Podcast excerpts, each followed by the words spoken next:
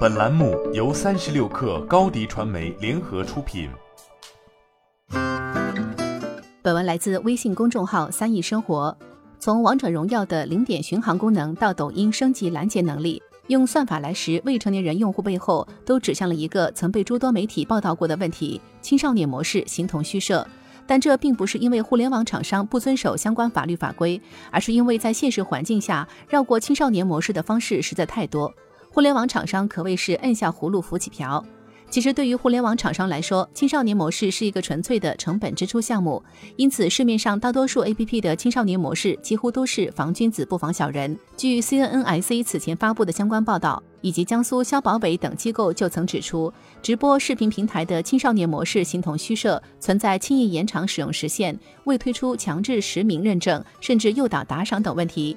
其实，青少年模式与防沉迷一样，都是只针对账号，而无法针对账号操作的人。也就是说，一旦账号通过防沉迷或绕开了青少年模式，对于未成年人的监管也就到此为止了。可是，就像前文中所提及的那样，如今的现实是有相当数量的未成年人会千方百计地绕过相关监管。所以，此次抖音升级的拦截体系，就是针对未成年人使用正常账号或孩子与家长共用一个账号的情况。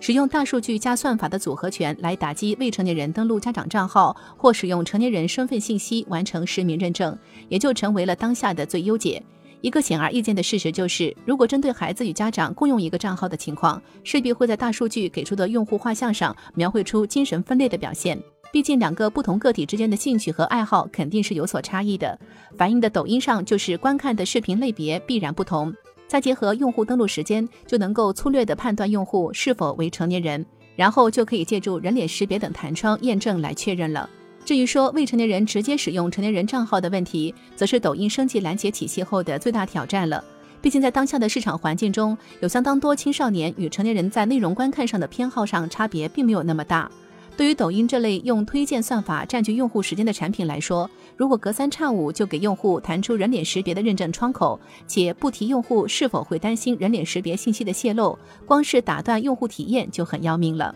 但反过来看，这或许也能说明抖音是真的在想办法履行保护未成年人的责任。新媒体代运营就找高迪传媒。微信搜索高迪传媒，有效运营公众号、抖音、小红书，赋能品牌新增长。